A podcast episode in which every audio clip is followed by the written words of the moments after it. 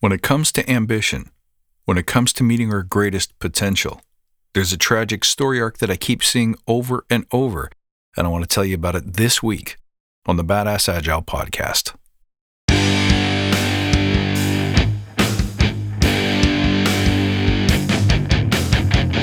Greetings, team. Welcome to the Badass Agile podcast. I'm your host, Chris Williams.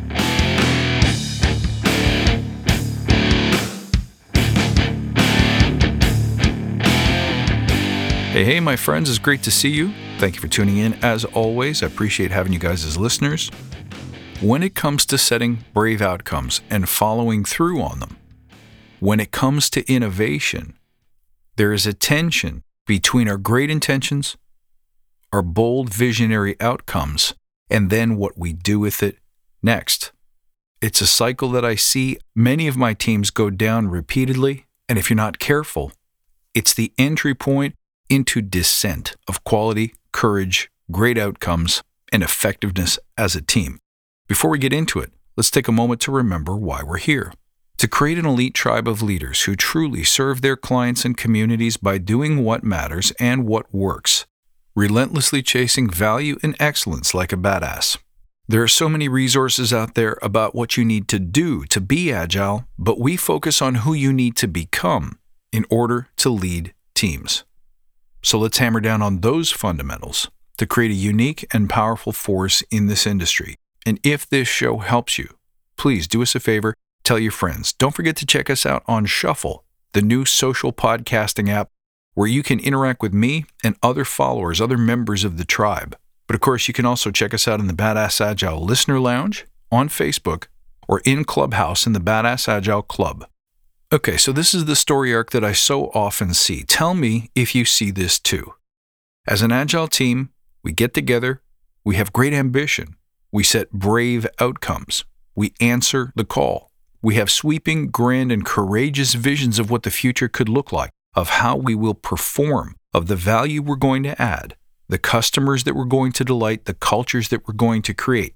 So we build our teams, we begin to move, and then what happens? We start planning. Good, good, good. We start doing. That's great. Awesome. Happy with that. And then we start failing. Either things go completely wrong, they don't work out the way we planned, or we encounter the traditional cast of characters resistance, difficulty, slowness, complexity, all of the things that tend to foil us and confound us as we're trying to drive outcomes. Sometimes we just plain lose focus. We lose courage. We lose ambition. We lose grit when things get difficult and we encounter the reality on the ground. So, what do we do to respond? We start lowering the bar. And this is where the tragedy begins because the truth is, if we lower the bar, it's not like we rise to meet it. We simply start shrinking in response to it. That's the truth.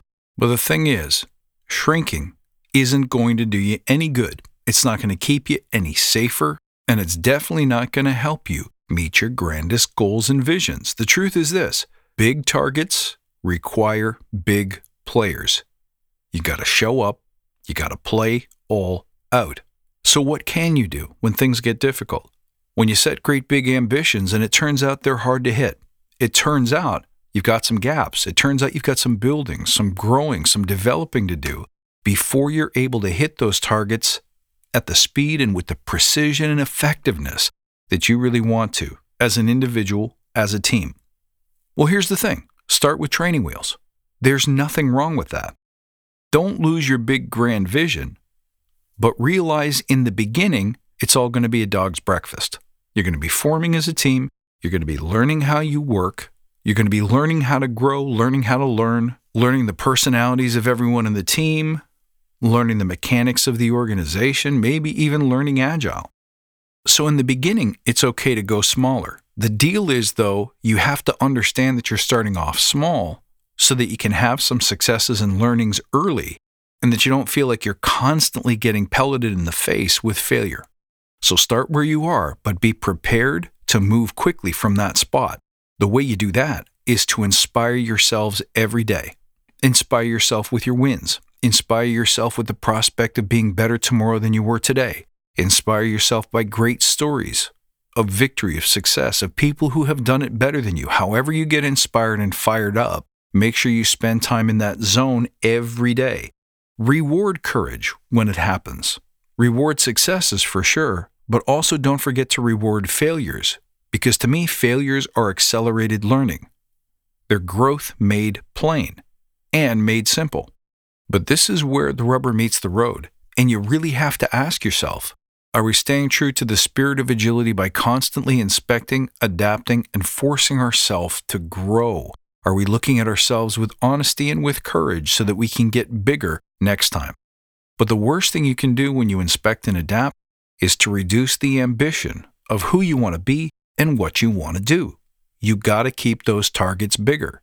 It's just that I think so often we try to shield ourselves from the realization that we're not yet as big as we want to be so lowering the ceiling feels good, feels natural, and feels logical. But guys, it's not.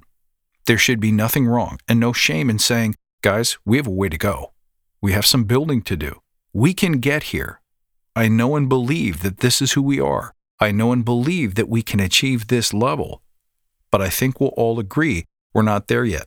And that's not the fault of any one person, and it's not the result of any one action. In fact, we shouldn't even call it a fault or a failure. It's just a realization of we are where we are. It is our willingness and our desire to expand and to be greater that will get us to this larger outcome, not the things that we have or do not have access to today. When you speak to people that way, it creates ambition, it creates courage, it creates desire and it does something very, very important. It never lets you off the hook for your grandest goals and dreams. It's letting yourself off the hook that causes that descent, where Agile really isn't special anymore, where we as a team aren't really special anymore, because in a way we've given up or we have quit on our own potential. Don't let that happen. Take a few moments this week to look and say, honestly, have I let my ambitions slide? Am I propagating and accelerating this tragic descent, this typical story arc? If so, time to act. Hope this one helped you guys. I hope you enjoyed it. Let me know how this one works out for you. Don't forget to check out the show in the Shuffle app where you can interact with me and other tribe members. You can also find us in the typical places. You can find us on Clubhouse and the Badass Agile Club. You can find us on Facebook and Instagram and Twitter and of course at badassagile.com. Don't forget to check out the new YouTube videos that Lawrence Bonema and I are doing. A little bit of commentary here and there, nice short digestible videos to entertain, enlighten, and inspire. Make sure you're there.